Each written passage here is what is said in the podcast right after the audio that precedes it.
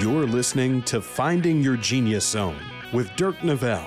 With the help of successful individuals across industries, Dirk breaks down the unknown parts of every vocation while highlighting the importance of finding a career where you can leverage your natural skills, passions, and interests.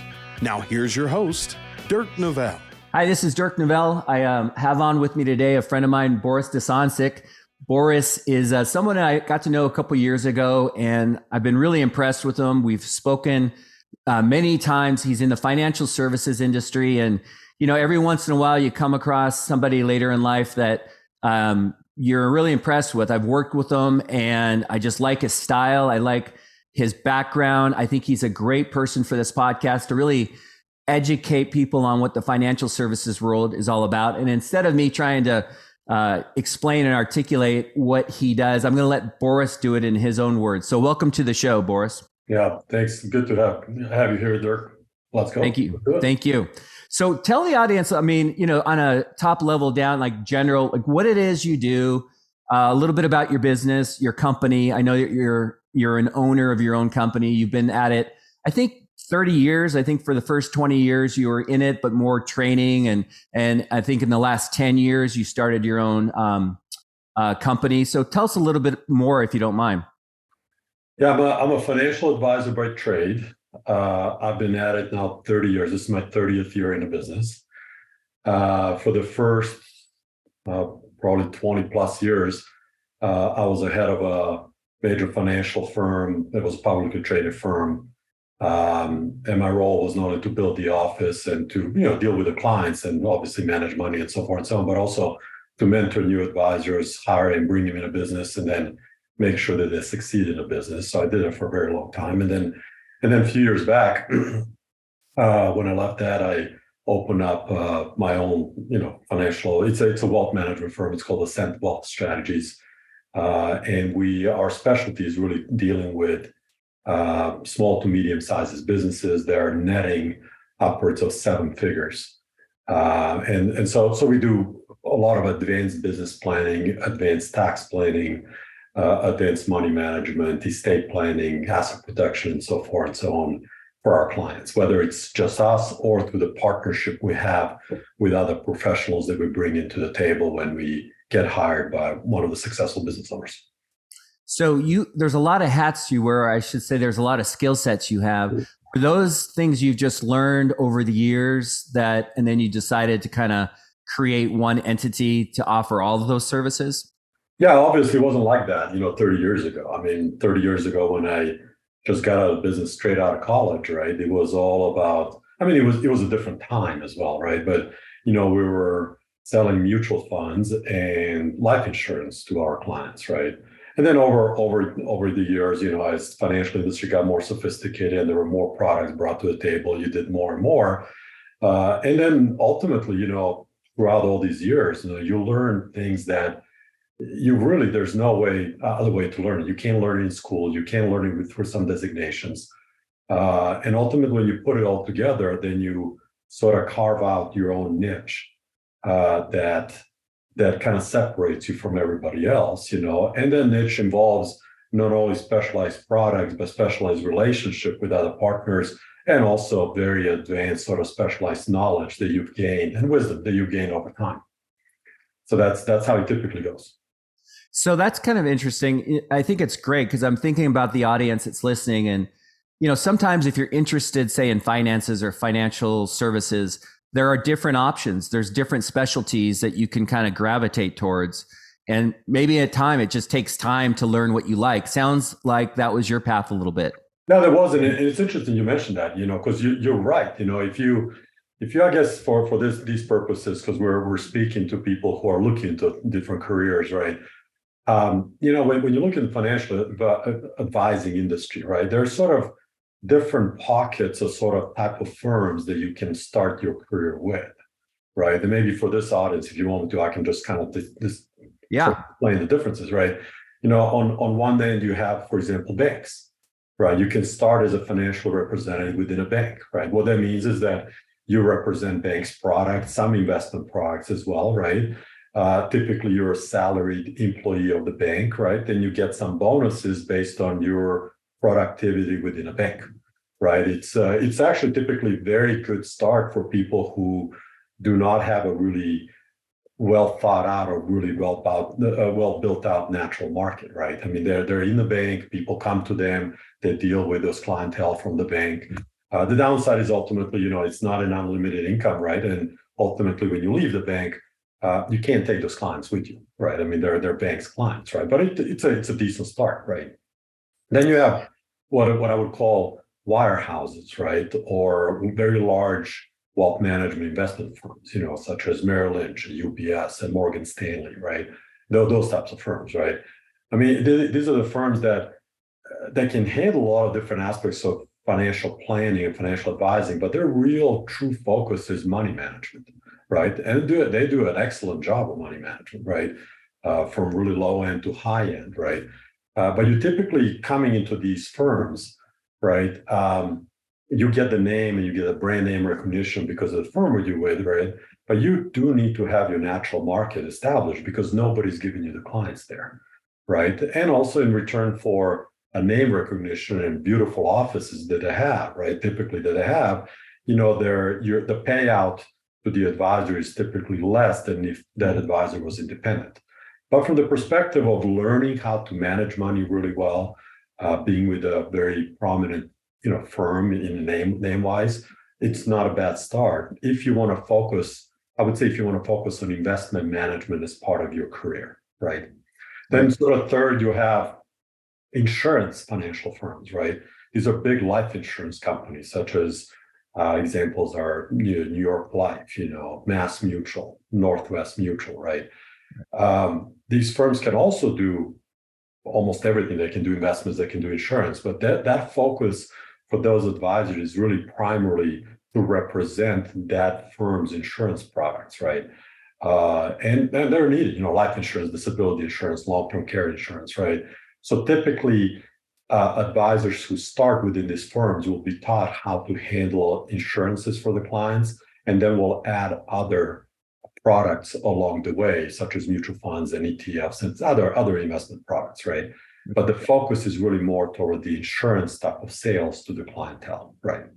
And then you have um, what I call some financial planning companies out there, which is I, I think I think these companies do a sort of a very good comprehensive financial planning. The advisors are taught to do to handle a financial plan, and that'd be sort of a startup um, of any advice for any particular client, agnostic from whether it, whether it's insurance or investment products, right? You start developing a financial plan for a client, and then based on your advisor uh, uh, advice, you actually go into pulling the products that that uh, that that client needs.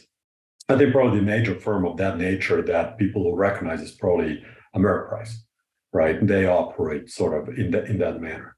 And then I have the, the, the last pocket I will mention is independent advisors.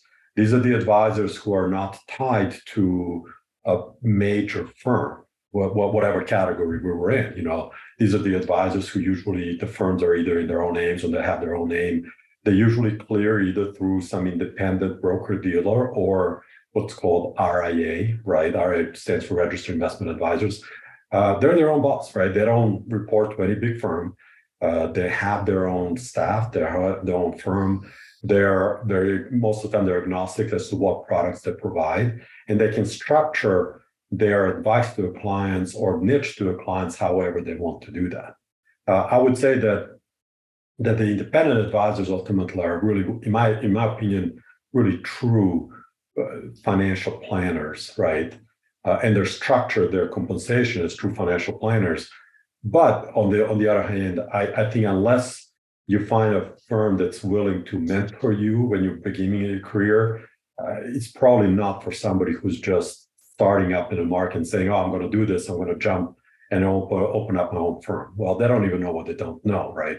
So, like I said, unless you have somebody who's willing to bring you under their wing and mentor you in that in that aspect, uh, that aspect is probably not the right avenue to go when you're starting up this career. I have helped. Sorry. I hear you. And sorry if I, I say this wrong, but I remember um, in our time together, I, I, one of the magazines you were, uh, I think, voted top 100 in finance. What, what was that magazine? Uh, it was just top 100 people in finance magazine. So you obviously are very good at what you do, and I, I can see that just with our interactions. What is it about? I should say you, and I don't. I hope you, you don't feel uncomfortable talking about yourself. But what is it? How are you different? How do you differentiate yourself? Like I know you have a niche, um, and for the people that maybe don't have life experience in financial services, maybe you could just talk to them a little bit about how you do things and, and how you are different than some of these other institutions, um, just on terms of how you help and offer value? Well, I, I think it's a fair question. I, you know, and I'm not uncomfortably saying that. I'm not sure how much of that's going to be held from the brand new career person, right? But I'll, I'll say a few words and then maybe I will, I can relate to how's that different from when I just started, at, well, starting out 30, 30 years ago, right?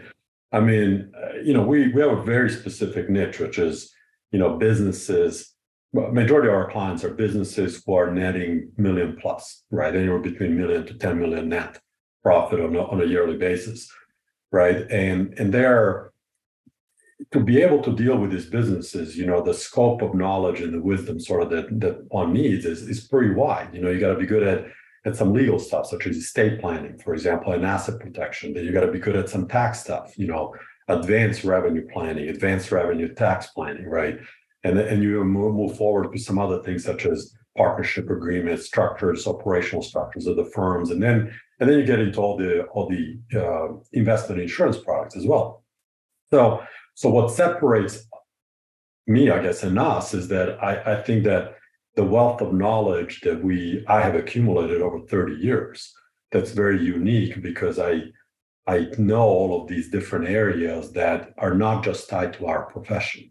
And I'm tied through partnerships with, with really good attorneys and CPAs and TPAs and cost segregation specialists and other people that I can pull in to help our clients. But that takes a long time to develop all that. Right. And, and so it's not something that somebody who's brand new in a business can ever even aspire to to get to. It just takes time. Right. Now, yeah. how does it really differ from from originally when I was 21 years old, you know, straight out of college, right? Well, it's, it's a lot different, right? I mean, straight out of college, you know, uh, all I wanted to do was find a business that had unlimited income potential. And that was really, really important for me at the time. I, you know, I was an exchange student. I, I came from a country who was in the middle of the Civil War.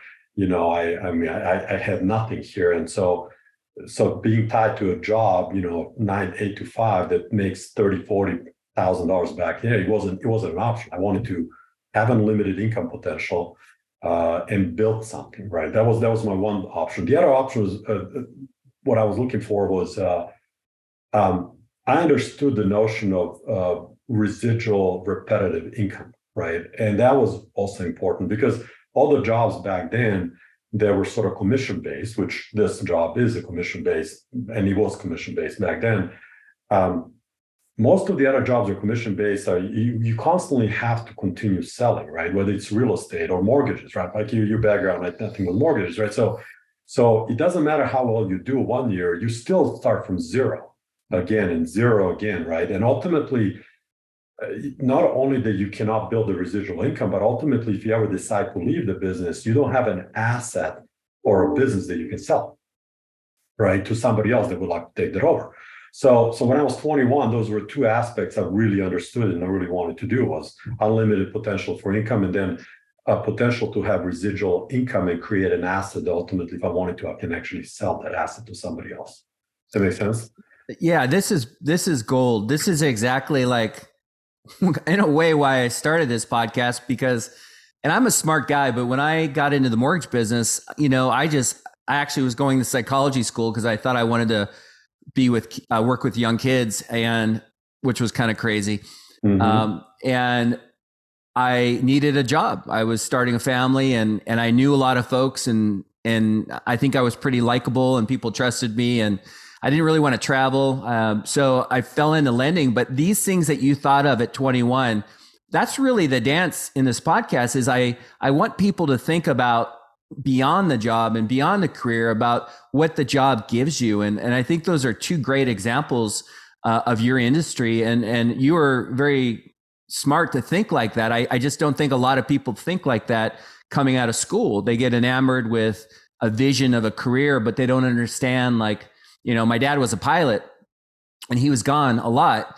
And, you know, I am so thankful I don't travel. I get to wake up with my kids, I get to coach them. I, have never missed a birthday, never missed a holiday. I mean, that to me is really, really important. Um, I didn't know that at 24. I just kind of, so I kind of learned it in life. But like what you're talking about is great. Is there anything um, that surprised you? Like you've been at it for 30 years, very credible. Like, is there anything that maybe like even negative, like about the industry, like not bad, but you know, if you're giving advice to someone that's in, entering your career and you want to make sure that they're aware of this, this, and that, or whatever before they commit. Because I know it's not easy. There's a lot of licensing and a lot of tests you have to take. Is there anything that maybe caught you off guard?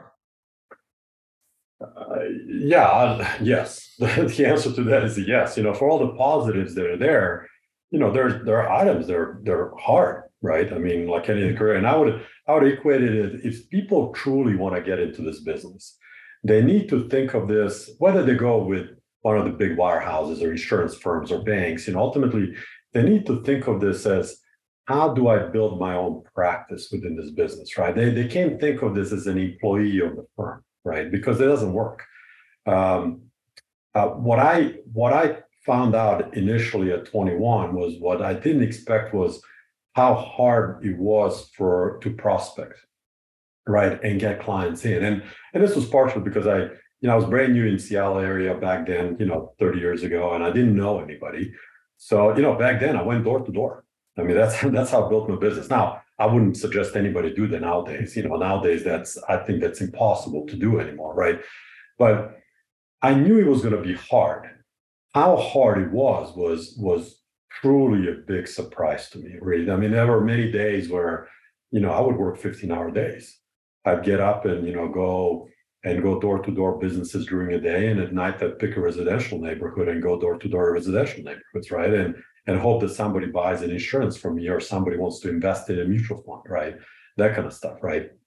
So so uh, what I would say to people is that the perks of this business are absolutely incredible, uh, truly unlimited income potential, and well into seven figures, right?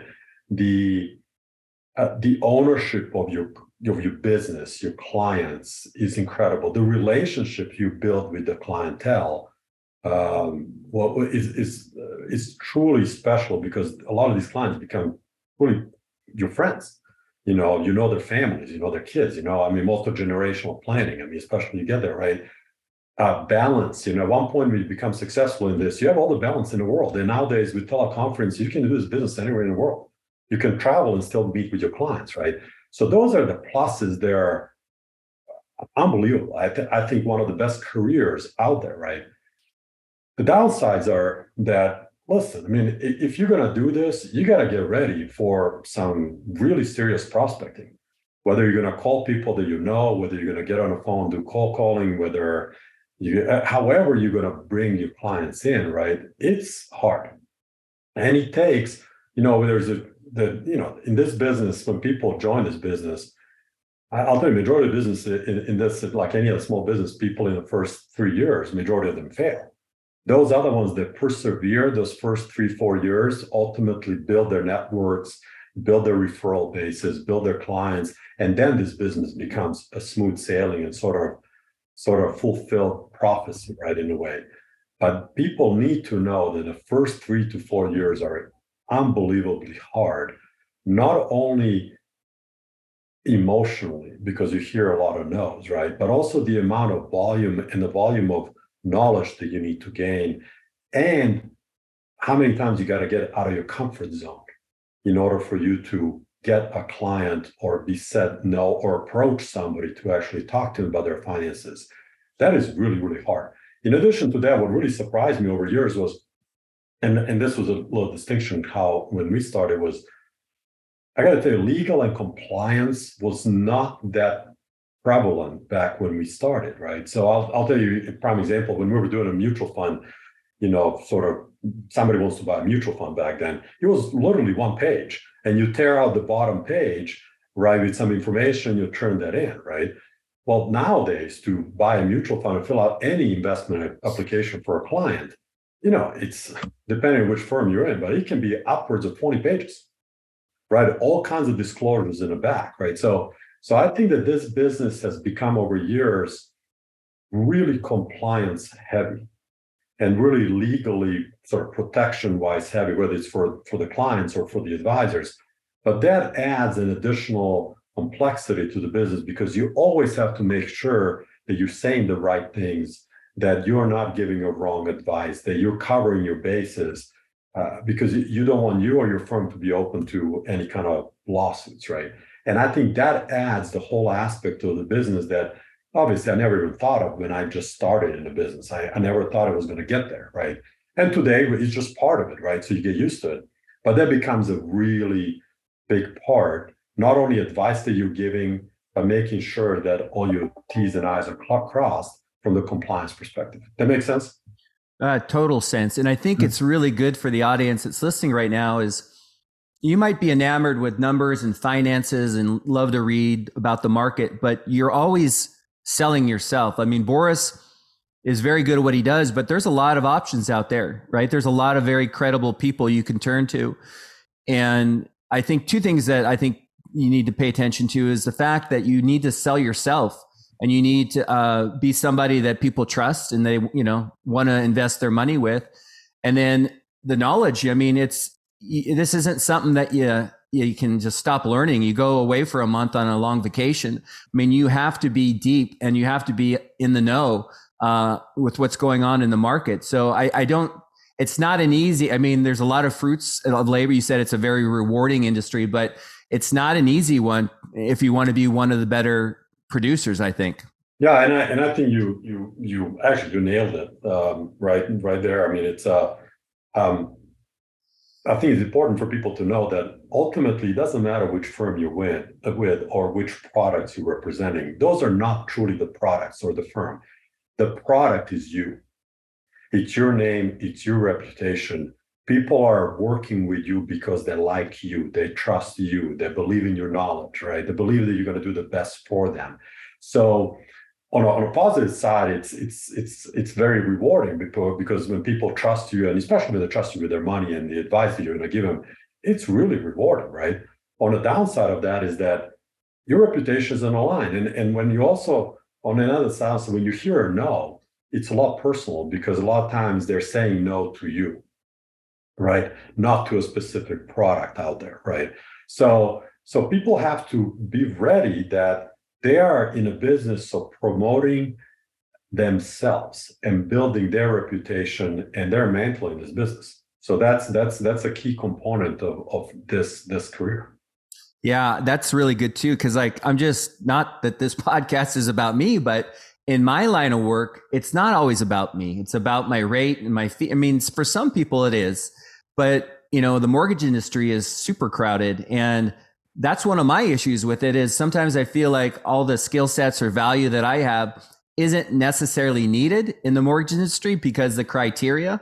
But in your world, I mean, it's a it's like it's beyond dating. It's like choosing someone to get married to. It's like you want to be very selective, and and the criteria for me choosing my financial planner is going to be much more significant than who I'm going to do my mortgage with, in my opinion. So sure. I think that's really yeah. Go, sorry to interrupt you. I was going to. Uh, I, I, think you're totally correct on that. Right? Yeah. Uh, I will. I will say this to people who are trying to get, enter this business is that we already talked that perks are great. It's also it's not an easy thing, but the easiest. I, I will say two two things to to look for if you ultimately want to enter this this career. One is it really helps if you have a really big natural market, which means all the people in your sphere of influence, whether they're your friends, whether they're parents, whether they're businesses, whether and other people that they know, you know, can you see yourself entering and approaching the natural market that should be significant to talk to them about really what you are doing and how you can help clientele? That's number one. But the number two that really, really helps, if you are able to enter this business and tie yourself to a mentor. That will not only speed up your knowledge base, but it also will give you some immediate credibility with all the people you are approaching. Because you you can, you know, uh, you're not then anymore a 24, 23, whatever, 28 year old, you know, trying to talk to somebody's parents about their retirement plan, let's say, right? If you're entering that that arena or a business owner about their stuff. If you have a mentor, now it's you and your partner, right, who might be in their 40s and 50s already successful. There's a totally different feel in the meetings. And you not only get to hear them do the meeting, but your presence actually gets moved up as well. And it's a lot easier to approach and learn and build your practice that way. But those are two key components if people who are thinking about this want to make their career a lot easier in the first three years than from you know what a lot of us have, have gone through. Yeah, I mean, very spot on, Boris. I mean, if let's just say I had a ton of money, I would be very, to be blunt, I'd be very reluctant to entrust some 26 year old, right? Uh, I want a little life experience. And so I would, you know, much, probably much more prone to go to somebody like you that's been around, seen it, done that, uh, the good and the bad. So if you're looking, so if somebody's interested in, and, and they're like listening and like, yeah, that makes a lot of sense. If you are looking at people bringing on to your company or whatever, I mean, we look at the basic skill sets, somebody who can communicate, someone who's honest and trustworthy and it's got good energy. But would you say the number one factor is just somebody that has a network of, of people that they can actually talk to?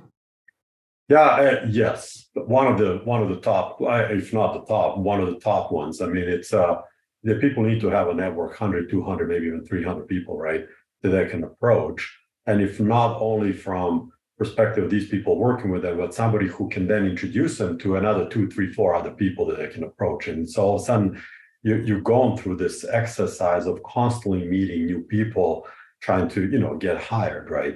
I, I think that's one. I, I think the other one is that people in this business have to be personable. They have to like to talk to other people. And even more, they they have to want to really truly help other people. I, I don't if a person is getting into this business just because ultimately they're going to make a lot of money, this is what's going to happen. You might get there, but four or five years ago down the road, those clients are going to start leaving you because they will feel that you don't care because you're all just looking for a next dollar, you know, next big client that's going to come in, right? And that cannot happen in this business, right? We get so personally involved with people's finances, right? That that you have to truly care about these individuals and their families. So outside of having a large network, being personable and really truly wanting to connect and help people is really, really important. I would say those, those, those characters. And then if you add another layer, you have to want to be an entrepreneur in this business. Like I said earlier, you can't just come in and act like you're an employee of another firm. You're an entrepreneur, which means promote promotions, marketing, constantly networking, constantly talking to other people. Product is you. So how are you going to develop the business around you and what you you know and how you want to go? So you have to have the entrepreneurial entrepreneurial bone as part of you. So if you're asking me, for example, what I would look for somebody coming into the business is yes, big network, right? Large network, right?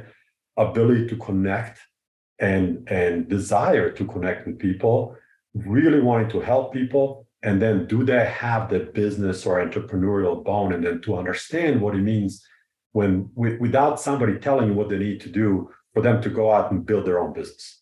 Do they have those characteristics? Those are those are i think probably four main ones.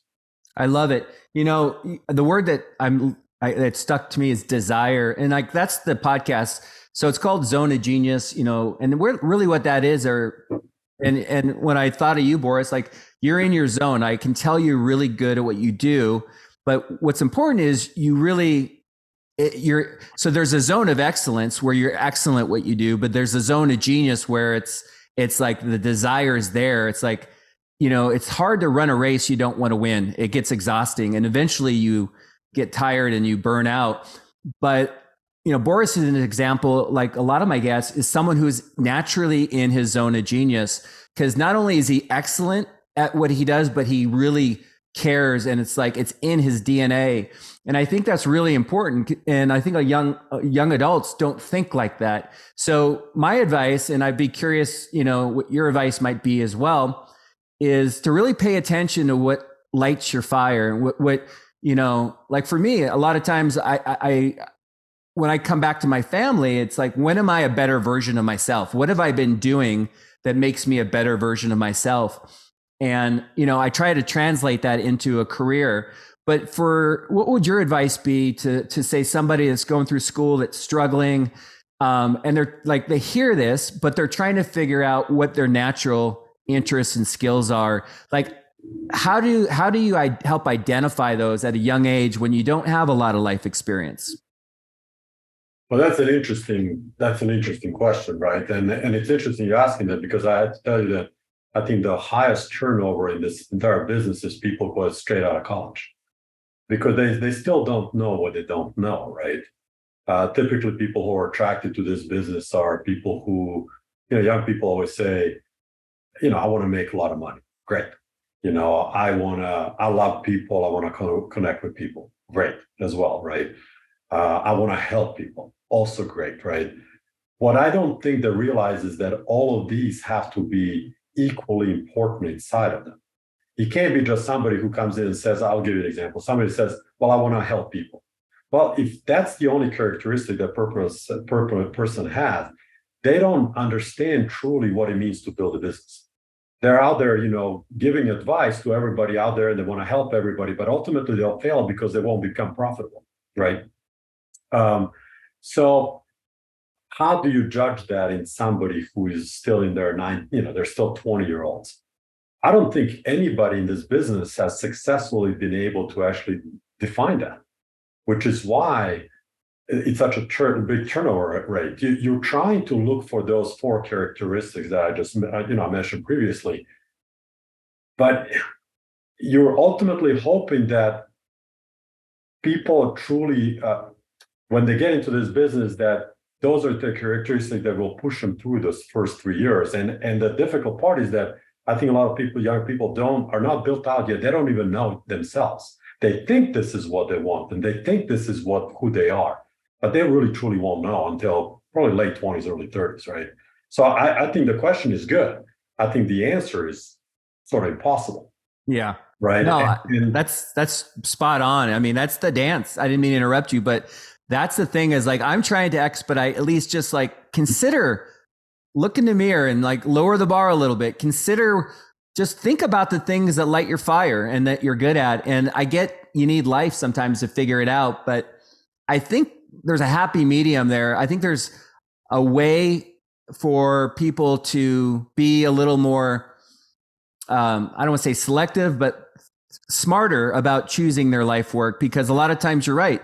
You get guys that or gals that want to make money and, then they think they want to move to New York and live on Wall Street and I don't know. I don't know what the answer is, but I would love to see a shift in the way people like a slowdown of how they think about their days. And this is the podcast. Like, and some of the questions I have for you is behind the scenes, what's the life about, the lifestyle like? I mean, we know kind of what you do on the front, but like, talk to us a little bit about your day. And like, you know, I know you do a lot of Zoom calls with clients and prospects.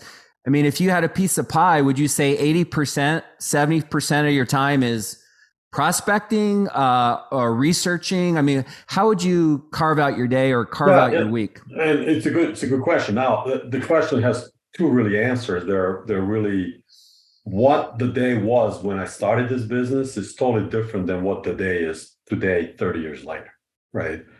Um, I'll start with 30 days later, right? I mean, now I'm a head of a firm. I run a firm. I have, you know, I mean, we have employees, right? We we have other other obligations. Also, majority of these clients, I hardly ever we prospect anymore, right? I mean, the reputation is there, the referrals coming from our clients or our partners, right?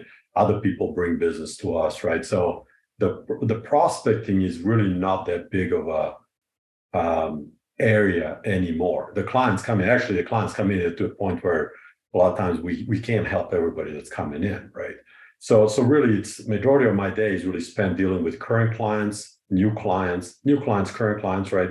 And then also just running the business, right? The operations of the business, right?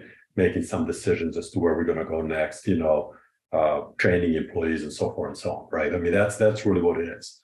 I would say that there's a lot of flexibility built in in my you know 30 years later right? I i can take off you know weeks at a time and especially with zoom and teleconferences still be available. That wasn't the case before right? So um so you have time at this point in my career not only to do what you love which is my business but but also other things that interest you as well. That wasn't the case when we got into business. I'll say that probably 80% of everything uh, the 80 to 90% is all about prospecting you're constantly networking. You're either on a phone calling, uh, you're networking, right? Or you're approaching people, you know, whatever. I guess that's networking, you know, in a, in a communities, right? Uh, so 80% of everything you do is is truly prospecting for the new business. Probably 20% is dealing with those clients and the business. And now that slowly starts changing as your reputation grows and the referral business starts coming in and that typically takes a few years. But initially first year majority of everything people do is prospecting uh, however you define the prospecting. Yeah that's a good point. The other thing i wanted to ask you that is interesting that i didn't think about when i was younger is okay so there's b2b and there's b2c uh, mm-hmm. business to business business to consumer. So i'm in a b2c world. I do work with referral partners like boris people that are in a um, position of influence that are looking for partners that they can refer out that are good at what they do. Uh, so I work with people like that, CPAs, et cetera. But like, and then I also target anyone I know, friends and family, people I grew up with, you know, whatever, anyone who needs financing for real estate. You are, your target is kind of, you're targeting these businesses so it's not really like anybody you bump into a, at a bar or a restaurant or on vacation is going to be a client. You have kind of a niche target, a business, right? You know, a million plus whatever in net revenue. So I, I'm, and I'm not telling you something you don't know. This is really for the audience. Is a lot of times you also have to think about who you're selling to. And so if you're someone that lives in New York that moves to Seattle, like I live here, you know, just east of Seattle and I don't know anybody, let's say I just moved here, I'm going to have a hard time in a B2C world where I'm trying to sell to consumers because I don't know anybody. So it's, I guess, you know, if you have any thoughts on the whole B2B, B2C, because I think you need to understand who you're selling to and do you have a natural uh, advantage or a connection with these people or do you not? Yeah, and I and I think that comes from you know the point that that, that we made in you know one of initial points was that you need to have a large network. I think how are you going to market yourself and who ultimately will become your clients will depend largely on the network that you have. So, for example, uh, if I were, you know, when I was hiring people and mentoring them for those 20 years of bringing the business, one of the things that I would ask them to do is, you know, go home and and put together a list of everybody you know. Don't worry about whether you think they're going to work with you, but everybody you know, put put together 100, 150 names, however people you know, right? And then they would come in, and then we would try to segment that right? So here's how many people know our first your segment is consumers and businesses, right? And then the second segment is the age groups. The third one you might want to add families, right? So ultimately it might come out that out of 100 people, I'm just throwing an example, out of 100 people that somebody knows, right? Well, maybe ultimately majority of these people are in their 30s, right? Maybe in their 30s with families, right? Well, initially that's really going to become your market, right? You know, while you're learning how to approach other markets. Or maybe initially, maybe you're a former business owner who used to deal with other businesses and now you're in your 30s or 40s getting into this business and you know a ton of business owners. Well, that's probably who your initial market is. So that what you said, B2C or B2B, is initially largely driven by your network. Right now, as you move along in your career, you can make some choices you can ultimately say, you know what, I really like working with people in their 50s and 60s. I like working with consumers, let's say, but I like working with people in their 50s and 60s. I like planning for their retirement, their legacy planning, and so forth and so on, right? I like managing money for them. And then you're going to try to gravitate into that market, which will take some time. Or you might decide to do something like what, what, what I do, which is I love working with business, successful business owners. And then how do you get there? But that will take multiple years to access and enter these new markets, right? Initially, it's truly driven by your networks and who do you know within your networks. I love it. Um, a lot of really great information, Boris. Uh, we're kind of winding down, and I before I uh, before we end this, is there anything that I haven't asked, you know, or that's anything on the tip of your tongue that you think you might want to leave with the audience that would be valuable? I I, I guess if I what I want to leave the audience something that I, I think sort of we already mentioned, sort of the, the summary of a few things that I think we we already mentioned. People who want to get into financial advising, right? This is not a business for people who want to be analytical and want to get into this because they love numbers. That's not what this is.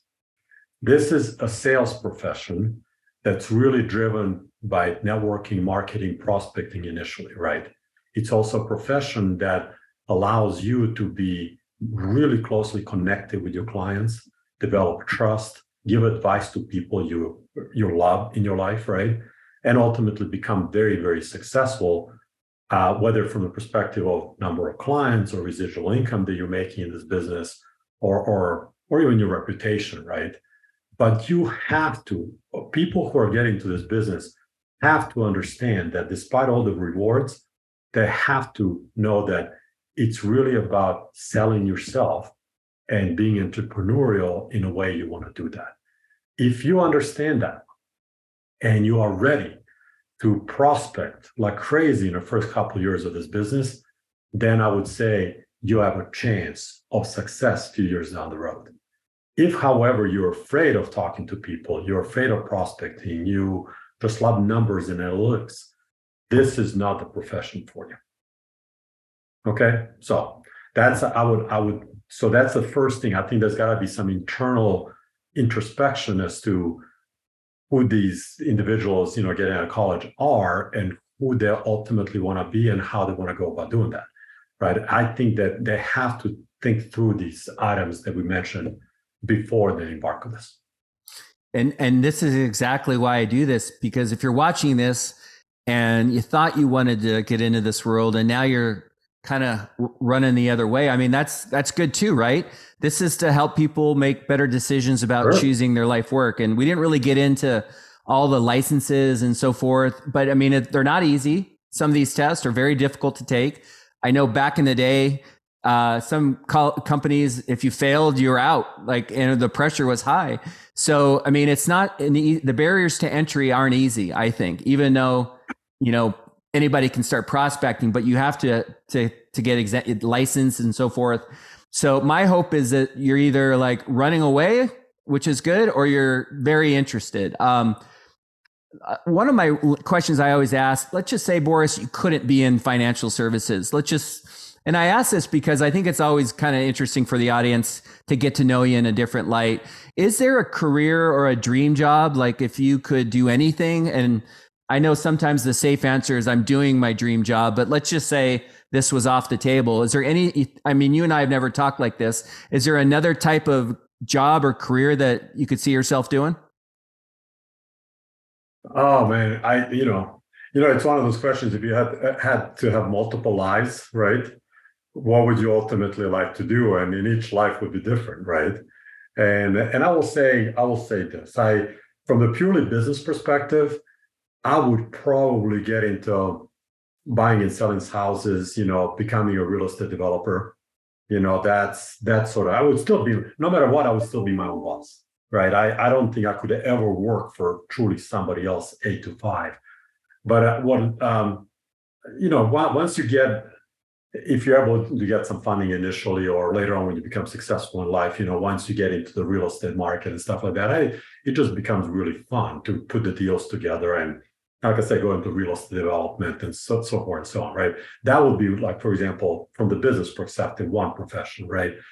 If I was going to go uh, think about more, you know, altruistically or just even even move further away from that, you know, I this is this might sound so, so funny, but I always wanted to see what special forces would be like. Right? I mean, it's a, I, it's really strange, but you know, I don't mind pain. I, I like, I'm committed to what I do. And I, you know, we all see movies on, you know, Navy SEALs or Rangers or all these guys. And I, and I know some of them are really good friends of mine now, years later. And, and that lifestyle always was interesting to me from, from that perspective, you know, but that, that lifestyle also means that you're not building a business, you're not building a sort of wealth like that. You're doing that for other reasons, right?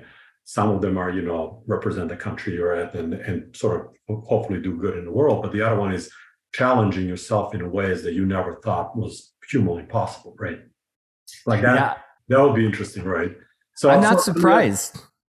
I could say, I'm not surprised. Like just getting to know you, like I could see you doing something like that.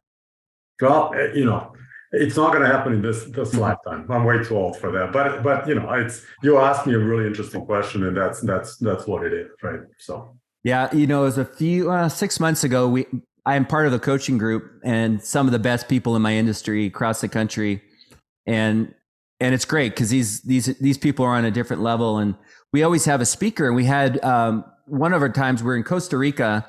Is a gentleman named Chadd Wright and he's an mm-hmm. ultra marathon runner and he's an ex Navy SEAL. He's got this long red beard mm-hmm. and uh, he spoke and it was really interesting. And I've always had tremendous respect for special forces because it's a different breed. And I've always thought I was tough. I was a great athlete, but there's a mindset there that I don't know if I could hang. And I've always been curious. Um, but like, you know, I have a podcast guest coming on here in a couple of weeks. He's a HVAC, but he's an ex Navy SEAL. And we talk a little bit about his background. And I've always been super impressed with the commitment that uh, these men and women have. Um, so, anyways, I appreciate no, that. I, I, and I can see that as well as, as, as we do as well. I mean, I, it wouldn't be interesting to find out what you truly are made of when when you put into that kind of world, right? What kind of commitment, focus, determination it takes for you to actually i mean what, what kind of challenge right? Yeah. i mean that that would be uh, from a totally different perspective than building a business and making a lot of money right? You know in a, in a first whatever 15 years of your life out, out of out of college right? Uh, it is just something that well you and i will never know but but it would be a totally interesting ex, you know exercise or whatever commitment to go through. Well, i know you're a swimmer so i think you could hang on the swimming stuff when they throw you in the ocean. Yeah, I just don't know when I put a 100, 100, 100 pound back on me and, and have me run 30 miles, right? I mean, it's, that's a, well, back then maybe, right? So who knows? Our buddy Pat Sprague maybe could could do pretty well in that true. World. I don't know if you, people, your audience will know, but uh, we're really close friends with a guy named Pat Sprague, who's a wonderful human being, but he's also uh, a master's CrossFit athlete ranked, you know, top 10 in the world right? And just the commitment. Well, you've seen Pat train, right? Just for those CrossFit, you know, the CrossFit games, right? For master, it's it's incredible. And I think his son James is number one or two in the world. I don't know uh, number one, but he's in the top now. I, I you know, I, I, think he's James is now what about twenty years old, and yeah. and uh, and he's really bulking up, you know, and and getting through those progressions, right? But I I think as a junior, he was really up there. I think now he's entering that that normal circuit, right? I you know, I think he stopped probably 10 or 20, but I, you know, like I, think we'll we'll see James at the games this year. And yeah, it's some impressive DNA in that family. I knew, uh, I knew Pat just from I, I went to high school with his brother, and I remember seeing posts that he had, and I didn't really understand CrossFit, and then he just elevated and took mm-hmm. off. But anyway, um, Boris, you're a really great guy. I want to thank you. You've been a great partner to me over the years and I've, I've really enjoyed getting to know you. And I think this is really like I was interested and very excited to interview you. And there's a lot of stuff you shared that I, I didn't know. And I, I know it's going to be valuable to the audience. So I appreciate you taking the time. Same goes here. I, I hope we were able to give good information and help some people. And and uh, you know, you continue doing what you're doing. I think that what, what you started with this podcast is needed and and I think hopefully it'll provide enough guidance for people who are looking to different careers, not just this one, but I know you're going to talk to multiple different people from multiple careers, and and I think that that you know that didn't exist when you and I were starting out. I mean, we had no idea. You just kind of go. I mean, this nowadays with these podcasts, I, I think you can really bring some light to what careers are really all about, right? So so so. you, and I, I I think it's great what you're doing. Yeah, I'm naturally interested. So it's kind of like a passion project. My wife keeps saying, Hey, go talk to these college kids and ask them what they want to know. And I see value in that, but I also, they kind of don't know what they don't know. So mm-hmm. it's like, I don't, you know, I think there's a happy medium there. I think they're, I think that would be good, but I also know that I don't think they're thinking about careers in terms of aligning it with uh, their skills and passions and their interest. I think they're thinking about paying off school debt or what their mom or their dad thinks they should do or what looks good on social media. I don't think they're like looking in the mirror and just saying, Hey, what would Dirk be naturally good at? And what would I enjoy on a Monday morning? What would I be excited to do getting up in the morning?